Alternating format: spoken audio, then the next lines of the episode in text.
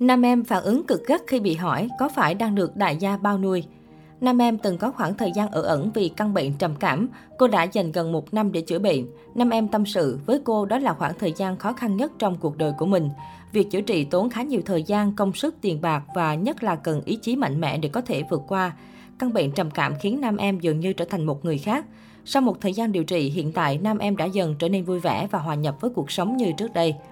Nhiều người nhận ra cô không còn tiều tụy như dạo trước mà dường như đầy năng lượng, thậm chí có phần tăng cân đôi chút. Nam em tiết lộ trong thời gian qua cô ăn được và cố gắng giữ gìn sức khỏe. Bản thân cô tuy có tăng thêm 5 kg nhưng vẫn trong phạm vi cho phép. Ngược lại, chính việc tăng cân giúp nam em trong nhiều năng lượng và xinh đẹp hơn. Trước đó, trong những ngày giãn cách, nam em tự nhắc nhở bản thân giữ gìn sức khỏe. Cô chủ yếu ở trong nhà, nghỉ ngơi, luyện tập thể dục và giữ cho mình một tinh thần lạc quan phấn khởi. Cuộc sống tinh thần tình cảm hiện tại của nam em cũng được nhiều người quan tâm. Mới đây trong chương trình Tiếp chiêu đi chờ chi, nam em bất ngờ xuất hiện với vai trò người chơi.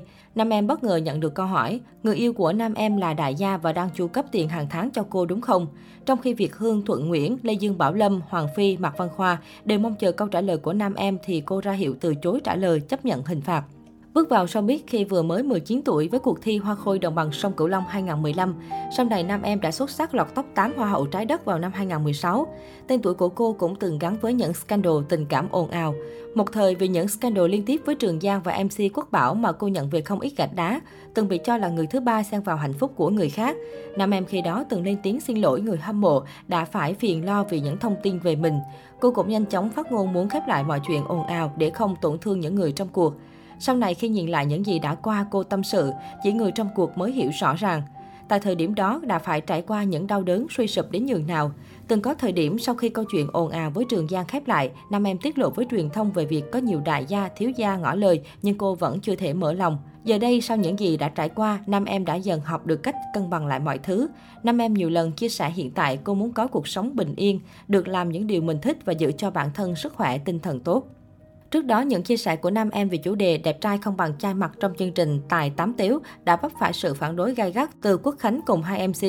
Mở đầu chương trình, diễn viên trẻ Quốc Khánh đưa ra quan điểm rằng, theo em những người phụ nữ nên yêu những người đàn ông trai thì tốt hơn. Theo nghiên cứu, đa số tỷ phụ, đại gia hay doanh nghiệp lớn đều có sự chai mặt. Trong tình yêu, đàn ông càng chai mặt càng tốt. Tại sao người phụ nữ không cần người đẹp trai vì bản thân họ là phái đẹp rồi, nên cần một người đàn ông trân trọng nét đẹp của họ.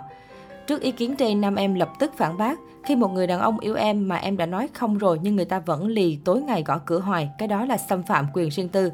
Diễn viên Quốc Khánh nhanh chóng giải thích thêm, em có đang nhầm lẫn giữa ăn trộm và đàn ông trai mặt không?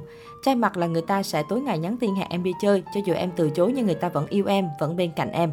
Sau khi nghe đàn anh bổ sung quan điểm, nam em vẫn giữ nguyên suy nghĩ của mình và cho rằng đàn ông phải tạo ra giá trị trước người phụ nữ. Bởi vì khi một người phụ nữ đẹp đứng kế một người đàn ông, người ta phải tạo cho phụ nữ cảm giác an toàn chứ không phải là mệt mỏi.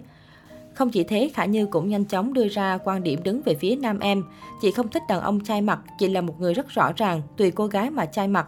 Có những cô gái từ từ họ sẽ thương cảm, nhưng có những người từ đầu đã không thích thì bạn làm gì cũng không thích. Vậy nên chai mặt đối với mình nó sẽ bị phiền.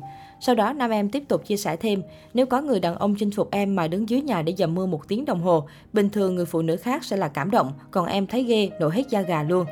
Ngay lập tức, diễn viên Quốc Khánh liền đưa ra nhận định về nam em. Em không phải người phụ nữ bình thường nên em phải yêu người không bình thường. Họ phải chai mặt một cách không bình thường và yêu em kiên trì một cách không bình thường mới dài lâu được. Với những chia sẻ lầy lội của Quốc Khánh, Lê Dương Bảo Lâm cùng Khả Như không khỏi phì cười và thích thú. Riêng nam em, cô vẫn tiếp tục đứng ra phản đối việc đàn ông chai mặt khiến cuộc tranh cãi mãi không có hồi kết. Nhờ sự hài hước thẳng thắn của MC cùng các khách mời mà khán giả theo dõi chương trình có được những giây phút thư giãn cười sảng khoái sau một ngày làm việc vất vả.